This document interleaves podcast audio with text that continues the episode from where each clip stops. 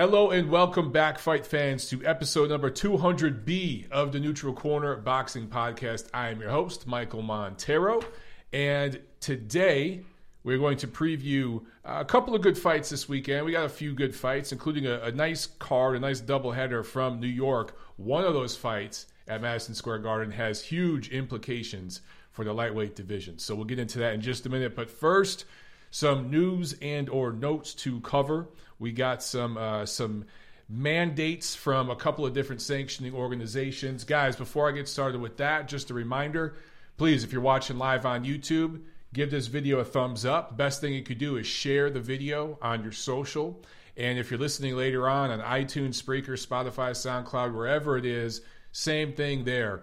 Give us a rating, a review if you can, if you haven't already. Follow us, subscribe and forward the show, post it on your social media. That's the best thing you guys can do for me. Uh, happy Thursday evening to all of you, or some of you, it might already be Friday morning. For those of you watching all over the world, I sincerely appreciate it. Okay, guys, some quick news and notes. First, I uh, wanted to hit on this some ratings information. I know some of you guys enjoy these ratings numbers here and keep up with this stuff. So, uh, Jermall Char- Charlo versus Dennis Hogan last week on Showtime did a peak audience of 275,000. That's not very good. And that is down significantly from even some of Charlo's recent fights. But you compare that to Wilder Breazeale earlier this year, I think that peaked at almost a million. I know it was over 900,000, and that was only one round. Think about it. That fight didn't even last three minutes. So that fight was very likely going to peak at over a million between Wilder and Breazeale. So you see the, the, the levels, right?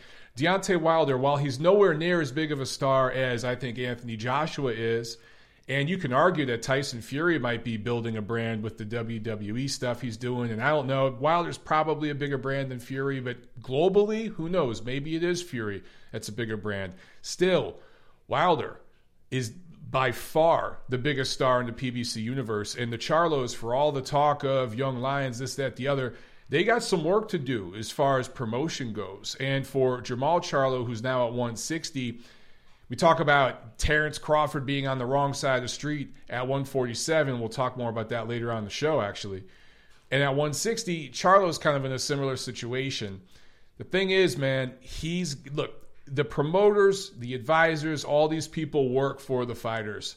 And Charlo's if Charlo wants the big fights, the big money, the big ratings, and you can't get the big dollars unless you're doing big ratings and you're selling big tickets. That's how it works in this business. It is business after all. It's entertainment, sports entertainment. That's what boxing is. And he's got to talk to his management and he's got to get some fights over on the other side of the aisle. All the fighters that people want to see him in against, including the biggest brand in boxing, Saul Canelo Alvarez, they're on DAZN. And I'm not necessarily saying Charlo needs to leave PBC and all that nonsense, but he needs to talk to people over there in his management and say, look, man, let's go over there and do a one off. I want to fight Canelo. I think if somehow Charlo could entice Canelo to get down to 160, who wouldn't want to see Canelo and Charlo? I know I'd sure as hell love to see it. However, is Canelo going to go down to 160 for that? I'm not sure. But the best thing Charlo could do is fight Sergey Derevyanchenko next year. That fight doesn't necessarily move the needle, but I do think it'll be clearly the best opponent of Charlo's career, and he needs to step it up. His reign at 160 has been dog shit. Some of that's his fault, some of it's not, but time to step it up, man, because these ratings, they tell the story. All right, so WBC. I thought this was interesting, man. The WBC orders Nordine Oubaali, the French fighter, with their title at bantamweight, to fight Nonito Donaire, who is coming off a loss to to Naoya Inoue. I don't quite understand this move. So Luis Nery was supposed to be the mandatory. Uh, he had issues again. You know, he he's been a letdown several times now, and so the WBC did the right thing and kicked him out of their bantamweight ratings. They said, hey, man, you might even want to move up to featherweight. Forget super bantamweight, go all the way up to 126. That was their advice. But putting Donaire in at this position, I understand he was the next highest ranked fighter and everything. I just don't I don't know about this. And I don't know if it's going to cock block a fight that I think a lot of people would really like to see between Inoue and Oubaali. That would be a unification. That would essentially be number one versus number two right now in the division because Luis Nery's not in the division anymore. And I think Oubaali, he was number three. Now you got to consider him the number two guy. Correct me if I'm wrong on that, guys, but that's what I see. So I'd like to see that. Plus, Oubaali just beat Naoya Inoue's brother recently, handed him an L. So that'd kind of be a revenge factor. I think that'd be interesting. And now it's kind of getting cock blocked. So I don't know how it's going to play out. But I don't even know if Nonito Donaire is going to continue fighting. I kind of think that his fight against Inoue was sort of like Vladimir Klitschko's fight with Anthony Joshua. And I thought Vlad did the right thing by bowing out, by saying, hey, man, you know, I, I passed the torch to that new generation. I'm out. I think that's where Donaire is right now. I, I don't know what Donaire could do that to end on a higher note than he did. Yeah, I know he lost to Inoue, but it was such a good fight and it was he he tested Inoue. In a way, is going to be so much better because of that fight. I mean, I think Donaire should walk away. That's my personal opinion. I don't know if he will. But so that's going on with the BC. The BC also mandated that Javier Fortuna will fight for their vacant lightweight title, probably against Luke Campbell, who's the next highest rated contender. Luke Campbell coming off that L to Vasily Lomachenko. No harm in that. He had a really close fight a couple years back with Jorge Linares. So Devin Haney is their regular, I don't know what the hell you call it anymore, uh, champion at lightweight, but he injured his shoulder. So he just had shoulder surgery. He's out for a while. So he's been named the champion in recess. So now what you're going to have in a few months, Javier Fortuna is likely in early 2020 going to fight Luke Campbell for the vacant regular WBC lightweight title. Then you've got Devin Haney, the WBC lightweight champion in recess. Then you got Vasily Lomachenko, the WBC lightweight franchise champion. So the WBC taking a page out of the WBA here. They're going to have three champions at lightweight. And don't be surprised they're throwing an interim champion in there at some point. They just might have four lightweight champs at some point in 2020. You can't write this shit. All right, the WBO mandates a fight between Anthony Joshua and Alexander Usyk. They are giving them 180 days to make that fight. Not a big deal, right? That's doable. That's what, five, six months? Small problem. The IBF has mandated that Anthony Joshua has to fight Kubrat Pulev, I believe by March 31st, or maybe that's yeah, I think that has that fight has to happen by March 31st, or at least it has to be signed. The negotiations have to be done. There's no way Anthony Joshua, Eddie Hearn, Matchroom are going to fight. Are going to do these big events. Remember, every Anthony Joshua fight's a big event, particularly in the UK, where they're trying to sell tons of tickets. It might not be 90,000 at Wembley, but even in Manchester and some of these other areas, they're probably trying to do 50, 60,000. There's no way that they're going to fight Usyk and Pulev in the span of a few months.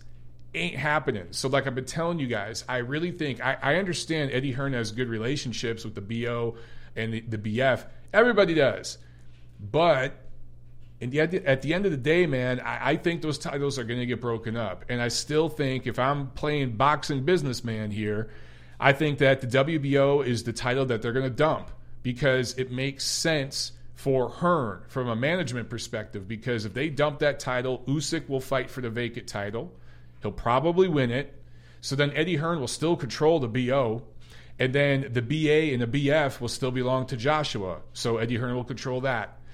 Deontay Wilder and Tyson Fury are likely going to fight twice more next year. Don't shoot the messenger, but that's what I'm hearing. That if their second fight is close and competitive, they're going to run it back a third time next year it's clear Wilder and PBC do not want to do business right now with Anthony Joshua. I don't see that fight happening next year.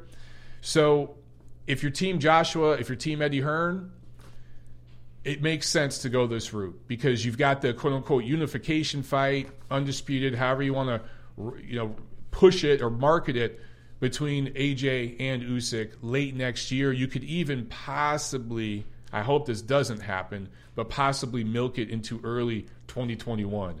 Please, I hope that doesn't happen. Okay, also, uh, WBC has mandated, or remandated, I should say, Dillian Whyte as their interim heavyweight champion. So the Wilder Fury 2 winner has to face him. Here's the thing, and this is what I don't like about this ruling that I think is unfairly punishing Dillian Whyte, which the WBC is just, they've really got a hard on for the guy. Wilder and Fury are fighting next February, right? February 2020. So they have a year from that fight to face Dillian Whyte. even though he was the interim champ early this year and lost that distinction because UKAD screwed up. It wasn't Dillian Whyte's fault, unless Dillian Whyte is some sort of evil genius and fooled VADA and fooled several other UKAD tests. It was one UKAD test that had traces, metabolites of, a banned substance, right? And then the whole B sample thing just fell apart. So um, I just, that feels unfair to Dillian Whyte. I think that the one year thing should be retroactive to when he was made the interim champion, not a year from when Wilder and Fury are doing the rematch. That just doesn't seem right to me. I don't like that ruling. Trini with the super chat pledge. Thank you, my friend. Thank you very, very much. He says the WBC is piss at the Boston. the WBC is pissed. That's all you got to say, brother. hey, man.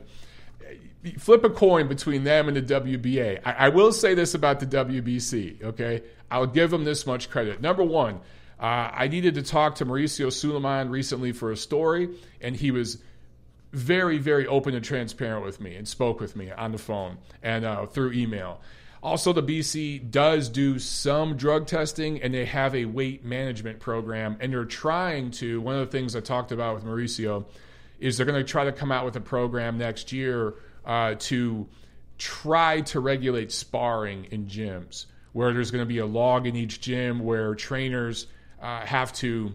Uh, basically put down every fighter that's sparring, how many rounds, if a dude has been concussed, they have to report that to the commission. So the BC is trying to do some good work for fighter safety.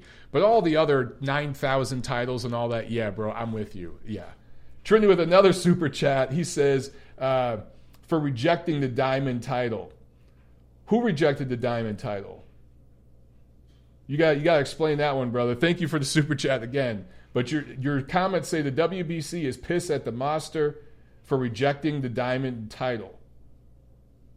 Uh, oh, monster. You okay? Okay. So the WBC pissed on the monster, or they're pissed at Naoya Inoue for rejecting the diamond title. I got it now. I got it. Hey man, couple of typos, but you know what? I spell typos in just about every one of my tweets, so don't feel bad. Yes, I completely agree, agree with you, Trini, and props to Inoue you know what? And I gotta say, Deontay Wilder recently said that he does, he's going to reject the WBC franchise champion if the WBC tries to name him that. I hope he sticks to that. I want to see what happens now that Dillian Whyte's involved in the situation again. If he might become franchise, I don't know because I know they were going in that direction early this year. But um, yeah, we shall see. Thank you for the super chat, my man. And props to NOA for telling the WBC thanks but no thanks with that shit. Robert Palmer says, What happens first, Brexit or the Whyte versus Wilder mandatory? That might be the comment of the night. What is going on with Brexit? I, I do not want to turn this political, but wasn't that voted? Didn't that pass like years ago and it still hasn't taken place? What the hell is going on over there, man? Uh, I could probably do a whole hour long podcast on that. But let's just move right on past the politics. Okay, guys. Uh, oh, hold on. We got another super chat pledge from Max Kuckerman. I love the name. And uh, I thank you for the super chat pledge, my man. He says, Montero has too much faith in boxing. Hey, man, I understand. I understand your cynicism. Um, you know what? Sometimes I'm a cynic, sometimes I'm a pessimist. I'm always a critic.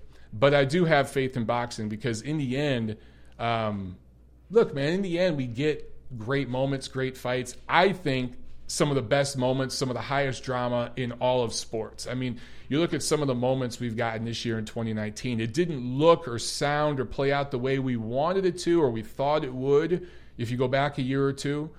But man, we got some amazing moments. And there's just nothing in the NBA, the NFL, any of these other sports leagues that can compare to it.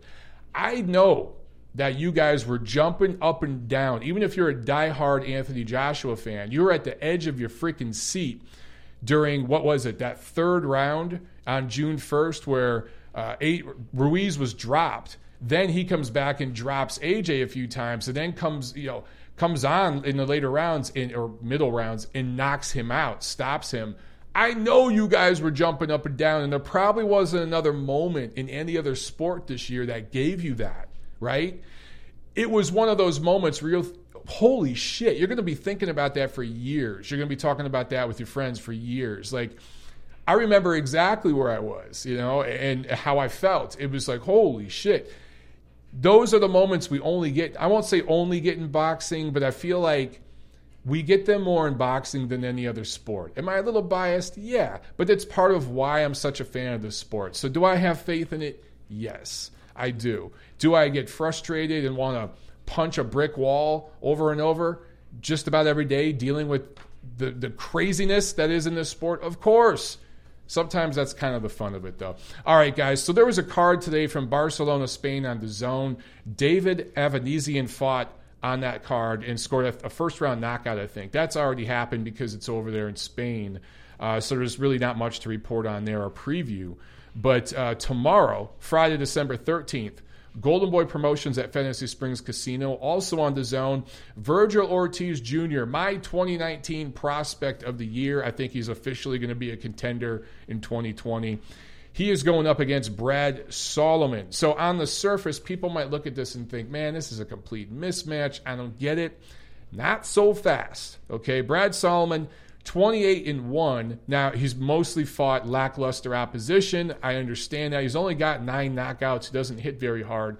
However, he did fight Konstantin Ponomarev on the Pacquiao Bradley, I believe, three undercard, the Pac Bradley three card, and in a very close split decision loss. Now, Ponomarev isn't an elite pound for pound level guy, but he's a good quality prize fighter, and Solomon fought very competitively with him. He also, on the Mayweather Pacquiao undercard, he had a close, I think, split decision win against Adrian Granados. That win has aged very well for him. Granados has gone on to do some pretty good stuff, right?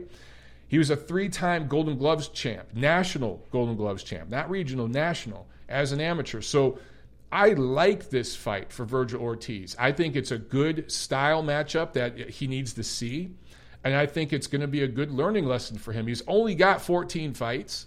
So I like this matchup for him. I, I think that's a good, solid, step up type of matchup for Virgil Ortiz, who again is my runaway favorite for prospect of the year this year. I think he's not only the best prospect Golden Boy Promotions has, yes, that includes Ryan Garcia, but the best prospect in all of boxing right now. The only guy that, for me, maybe you could flip a coin with is Daniel Dubois at heavyweight. I, I I'm all in on Daniel Dubois. I think he's got tremendous potential. But south of 200 pounds, it's Virgil Ortiz Jr. Also on this card, several other prospects, including 154 pounder Sergey Bohachuk and 147 pounder Alexis Rocha. So that's going to be a fun little card from Fantasy Springs tomorrow night. Make sure you guys check that out on the zone. Saturday, December 14th. Uh, we got a couple of s- smaller cards from around the world, ESPN Plus, and of course Sky Sports in the UK. They picked up a card from Brentwood, England. This is the Golden Contract Tournament, 175 pound quarterfinals. Golden Boy Promotions has a card on Facebook Watch from Mexico. Diego de la Hoya coming fresh off that KO6 loss to Ronnie Rios in July, moving up finally to 126. He was at 122 way too long. I think it ruined his career. I really do. I think I, I, was so high on that kid. They kept him at 22 for way too long. And I really, truly think it, it prematurely aged him as a fighter. And he's done. He should have moved up to 130, in my opinion. He's fighting Venezuelan Renson Robles, a fight that he will absolutely win. Oh, we got another super chat pledge from Ko Matsuda. He says, please read my question in the live chat. Well, thank you very, very much, my man. And Cole asks, when Canelo is past his prime, do you think he will get screwed and lose a controversial decision to Golden Boy's next up and coming star? That's a hell of a question, man. It's very, very possible. Um, it's also possible it could go the other way around.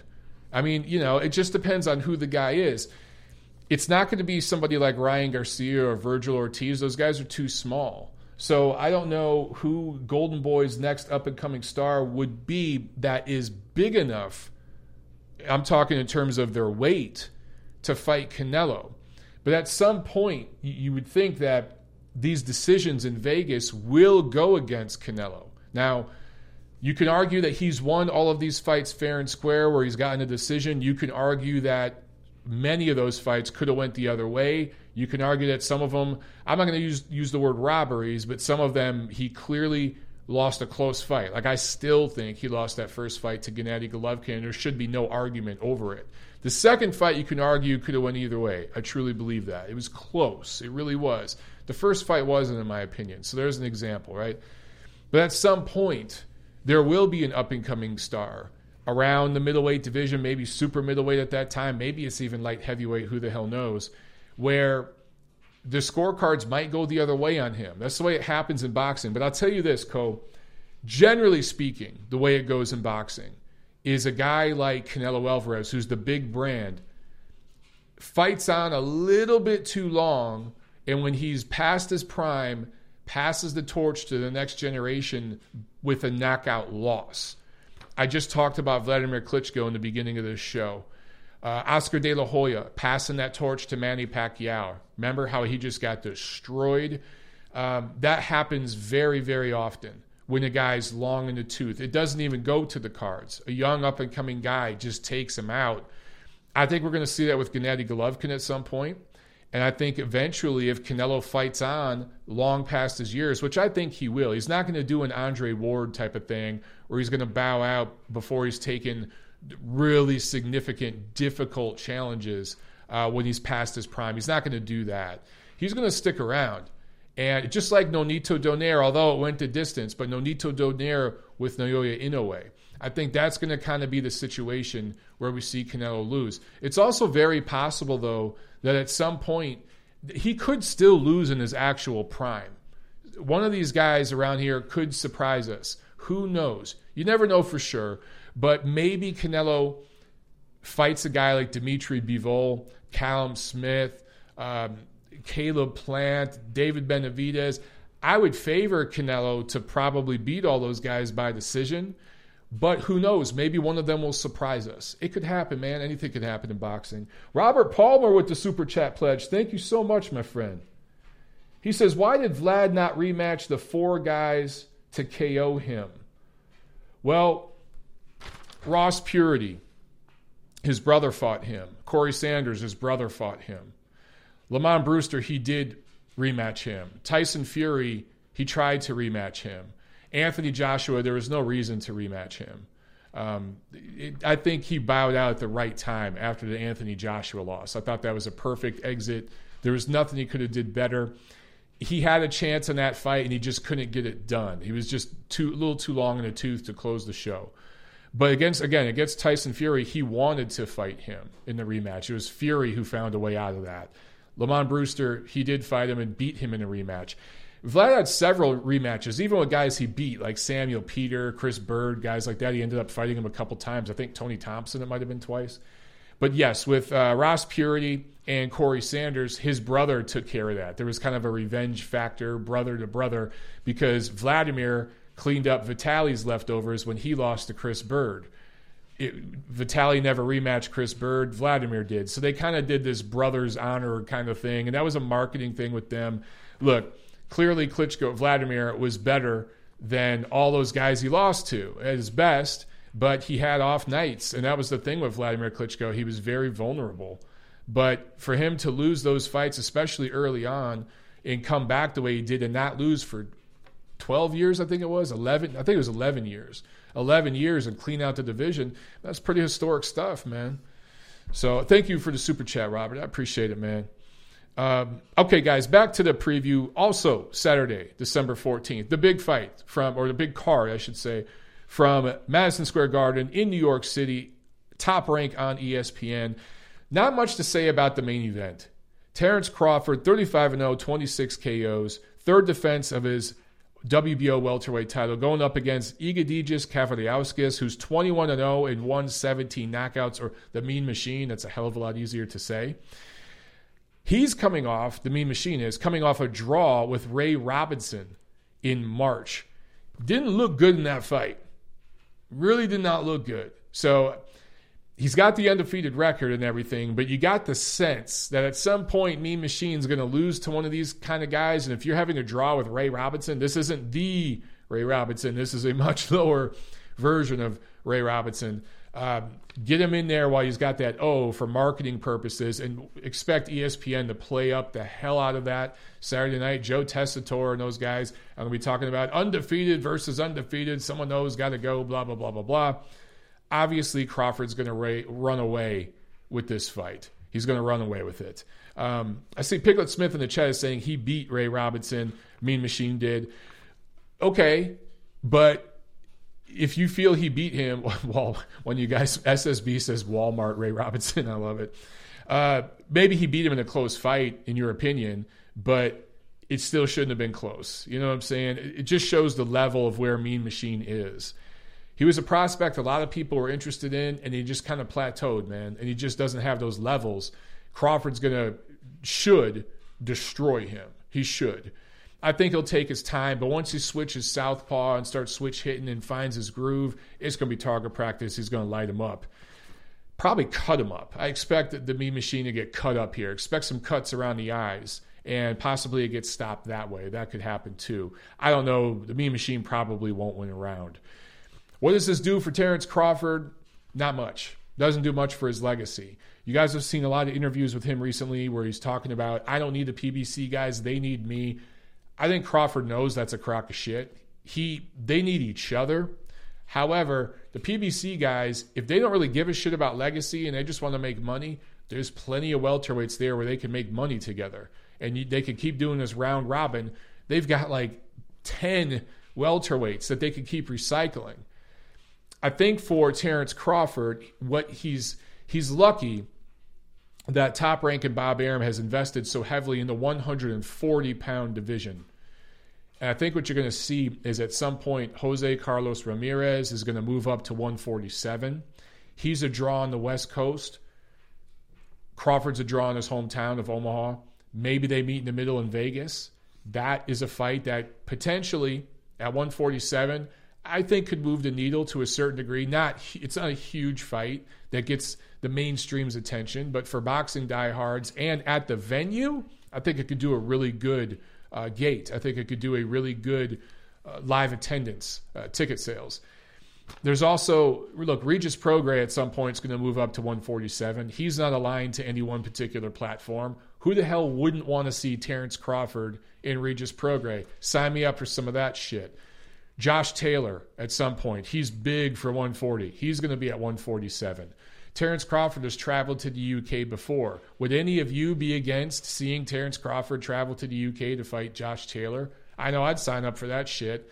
So, over the next year or two, some of these guys at 140 that move up to 47 will be there. There will be opportunities for Terrence Crawford. Of course, we want to see him fight Pacquiao. That fight's not happening. Pacquiao was with top rank all those years, and so was Terrence Crawford. Bob Arum wanted that fight. Terrence Crawford wanted that fight. Team Pacquiao did not want that fight. You think they want it now? Super chat pledge from Reb El Dia. Rebel Dia 33. Thank you so much, my man. He says, How does Crawford win on Saturday? I think mid rounds to late round stoppage. And again, it could come from a punch, it could be some highlight reel type of knockout. But Terrence, generally speaking, Terrence Crawford breaks dudes down and he's such an accurate puncher. I think he's the most accurate puncher in boxing. And I'm telling you, man, there's something that happens when he finds his groove and gets comfortable and switches to southpaw. He just gets deadly. He's like a sniper. But he's like a sniper with a small caliber rifle. It's not the big caliber rifle that blows your head in half. It's one that just little chunks of skin, just shreds you up a little bit. And that's what he's going to do to Kavaliauskas. I think he's going to likely cut him around one or both of the eyes at some. It wouldn't surprise me, and just slowly, methodically beat him down to where either the ref steps in and stops it, the corner throws in the towel, something like that. But there is always that chance of you know a one punch knockout or something. It's just when's the last time you've seen Terrence do that with a guy who's in his physical prime? It's just not the way he fights. So I look for a late TKO stoppage for Bud Crawford. Thanks for the super chat, my man. All right, so the fight that I'm really looking forward to in this card, I know all of you guys are too. Richard Commey, 29 and 2 with 26 knockouts, going up against Teofimo Lopez Jr., who's 14 and 0, 11 knockouts, a decade younger. So it's a decade, basically. It's nine or 10 years age difference between these two guys. And this is for Commey's IBF lightweight title that he won earlier in the year. A few months ago, a lot of you were saying, man, I think Commey might pull this shit off, right? Why were you saying that? Because Lopez, in his last fight against the unknown Japanese fighter Masayoshi Nakatani, it was the first time that Teofimo Lopez had gone past seven rounds. He had gone the distance once before, but I think there was like a six rounder. So this is the first time since he's really stepped it up that he went the distance. And more than that, man, it's the first time he went more than seven rounds. This guy really stretched him. And Lopez dominated the fight. I mean, he clearly, clearly won the fight. It wasn't close in terms of rounds, but it was competitive. And Nakatani landed plenty of shots on him. It put a lot of leather on him. Lopez was a little marked up after the fight. He was disappointed in his performance. And a lot of you guys, I remember right here on the show in the comments section when we when we were uh, reviewing that fight the next week, you were saying, man, I don't know about Teofimo Lopez. I think he got exposed. And I told you guys, slow down, slow down. This was the best thing that could have happened to Teofimo Lopez because the hype train was getting too big. It was too much too fast. He had way too many distractions. He was reading the press clippings a little too much and believing his own hype, and it showed. And it's a good thing. And I always say this, guys top rank and Grandpa Bob know what they are doing. They know what they're doing. They knew what they were doing when they did that matchup. And in the end, hang on one second. I got to stop this dude in the chat who just gets on and hashtags the zone nonstop. In the end, I think it was a learning lesson for Lopez to pull back a little bit and to get serious. So that's what he's doing now. And I've heard from multiple sources, reliable sources, he is having the best camp of his career. I think he's going to look outstanding Saturday night. Not that Richard Commey isn't a good fighter. He is, and he's a tough guy, a tough, rugged, veteran, good fighter. And I was happy for him when he won a title this year because he had two close losses. I think back in 2016 to uh, Robert Easter and Denis Shafikov. They were very close. Could have went either way, you know, but depending on who you talk to, some people feel Commey won at least one of those fights. Either way, he was competitive with those two guys. However, he's 5 and 0 since those two straight losses, but not against the best opposition, right? So we don't know exactly how he's going to look when he gets in there with an explosive power puncher like Lopez. He had those two losses to Easter, Shafikov. Those guys Shafikov's a volume puncher. Easter's more of a boxer. Neither one of them hits us anywhere near as hard as Lopez. So I'm telling you guys right now, I'm going to be bold here and make a bold pick. I think Lopez is going to look good in this fight. I think the first couple rounds, he's going to be uh, taking in some information. And there might even be some scary, nervous moments for him. Commey is going to start very well, fast. And Lopez is going to do some learning on the job. Remember, guys, this is his 15th pro fight. He was last year's prospect of the year. So he became a contender this year. But as a contender, still, man, this is only his 15th pro fight. He's really been fast tracked by top rank. They believe in this kid. They see something. They've been doing this for a long time, for decades. They know what they're doing. I think he's going to stop Richard Commey. And I think he's going to stop him in very exciting, emphatic, definitive fashion. I think he's going to absolutely make a statement in this fight. And I think that it's going to get people hyped up and excited about a Lomachenko Lopez fight to completely unify the lightweight division early next year. So that is my prediction. All right. That's it for this week for the preview. Yeah, I'm just looking over here my notes, and that's about it, guys. Let's see what you got in the chat for a few minutes. And then um, we'll peace out for tonight. Cole Johnson with a good question. Is Israel Madrimov number two on your prospect of the year list? He's definitely up there. And what's crazy is he has so few fights. I mean, let me look him up right now. I want to say it's not even five fights. I'm pulling up his BoxRec right now. Yeah, it's four fights. Okay. For a guy with only four fights, holy shit. I think that he's very likely, if I can look at my crystal ball here, Israel Madrimov's probably going to be the prospect of the year in 2021. It just, you know, this year, um, I mean, I can't. I, Vergil Ortiz is the guy. He just is the guy. But Madrimov went pro last November. So he's only been fighting for a year. He's got four fights under his belt. I think next year, he's going to be the prospect everyone's looking at. That kid, they're going to fast track the hell out of him. Goodfellas Pulp Fiction asks, why didn't Manny Pacquiao want to fight Terrence Crawford? Well, would you if you were him? Not that Manny's afraid of any. I don't even think it was necessarily with Manny. Remember, uh, Freddie Roach. Remember, he briefly left Freddie Roach and all that. Uh, so there was some things Freddie wanted to do and some things Manny wanted to do. I think some of the people in Manny's team were like, "Dude, let's let's not go that route. Let's go a different route right now.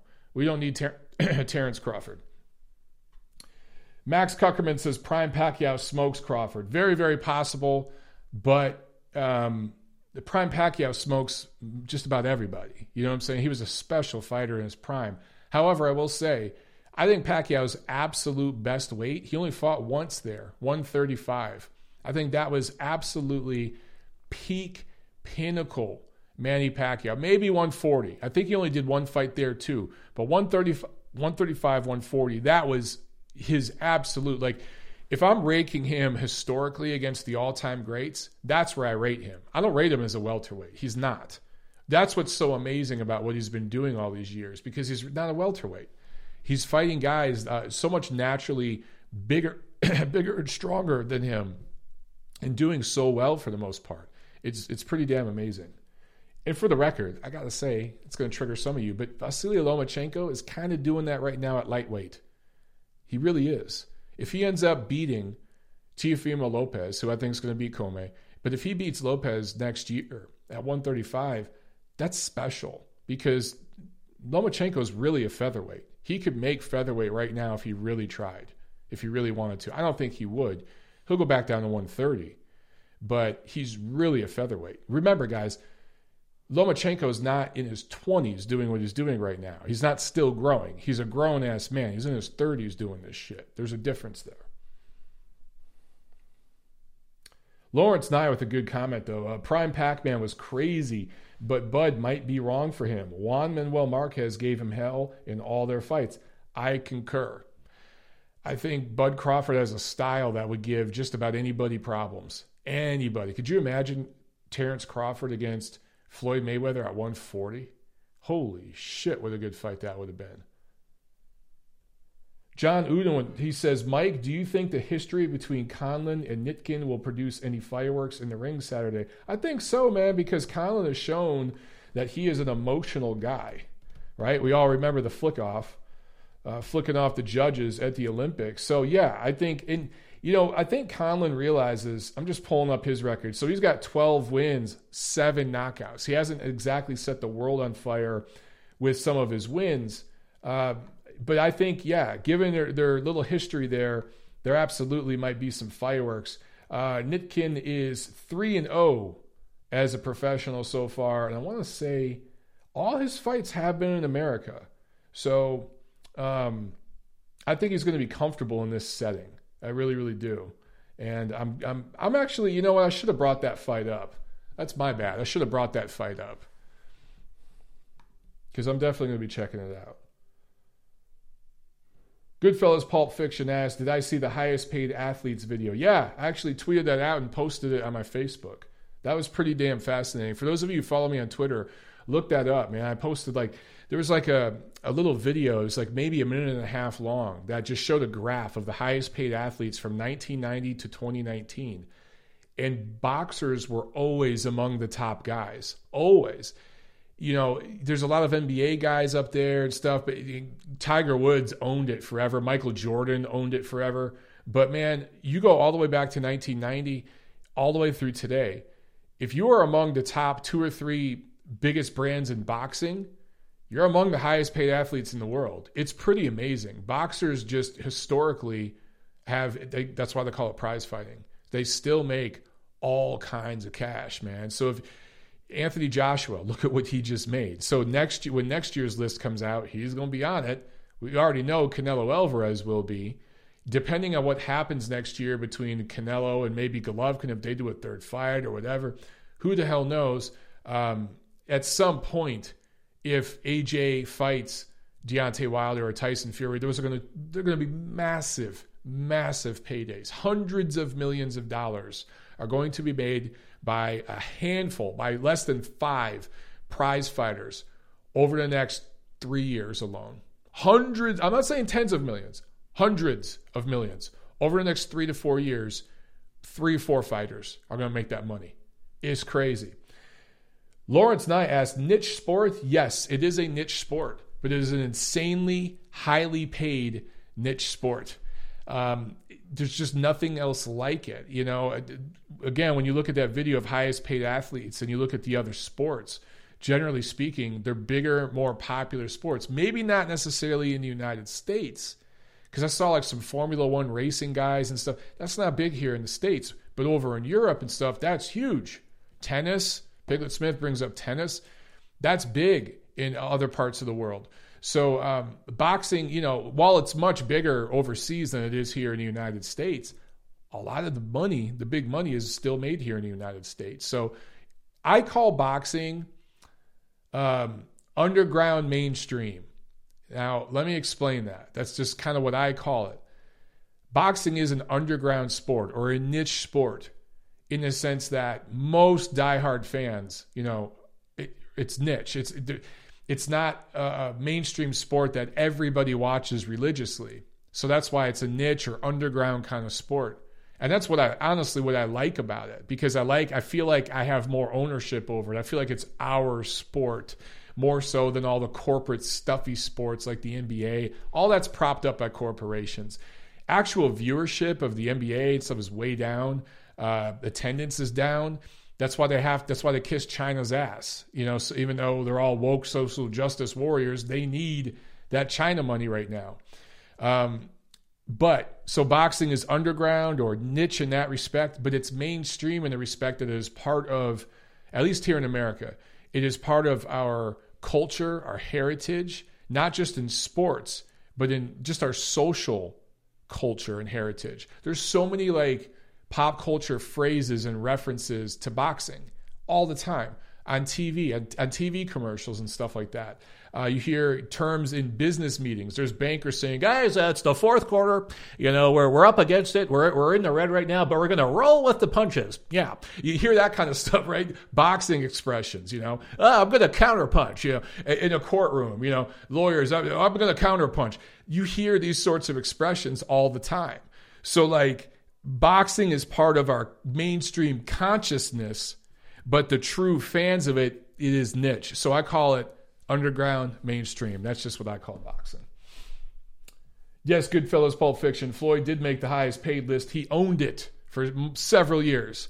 It's so funny, man, because it reminded me I was actually at a red carpet function in Hollywood several years ago. This goes back probably to 2015, something like that.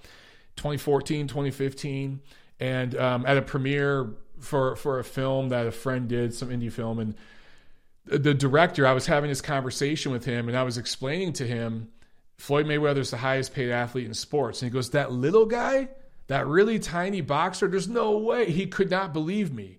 And I was like, dude, you know, I'm a boxing writer. I'm a, I'm on the beat here in LA. I trust me, I know this stuff. He's the highest paid athlete in the world. He refused to believe me. He just flat out could not comprehend that a guy who weighs 147 pounds could be the highest paid athlete in the world because this dude was just a born bred true blooded American. And he just thought you got to be some big NFL dude and weigh 250 pounds or be like LeBron James and be six foot eight or something to be the highest paid athlete. There is a mentality here in the United States about that that I don't think that I think people in other parts of the world don't necessarily have. But I don't know. So it just I don't know. That just popped in my head. It was interesting. Maybe think about that. Anyway, um, all right, guys. I think uh, we're good for tonight. The preview show is in. We will be back Monday to review everything that took place to see if I was right with my pick with Teofimo Lopez stopping Richard Commey, or if I was way off We shall find out. All right, guys. So remember, just share this on your social, man. That helps me out so much. All right. Spread the word about the show, post it, tweet it, get it out there to the people. All right. I appreciate all you guys. Have a great night. Have a great weekend. Enjoy the fights. I'll see yous at the fights.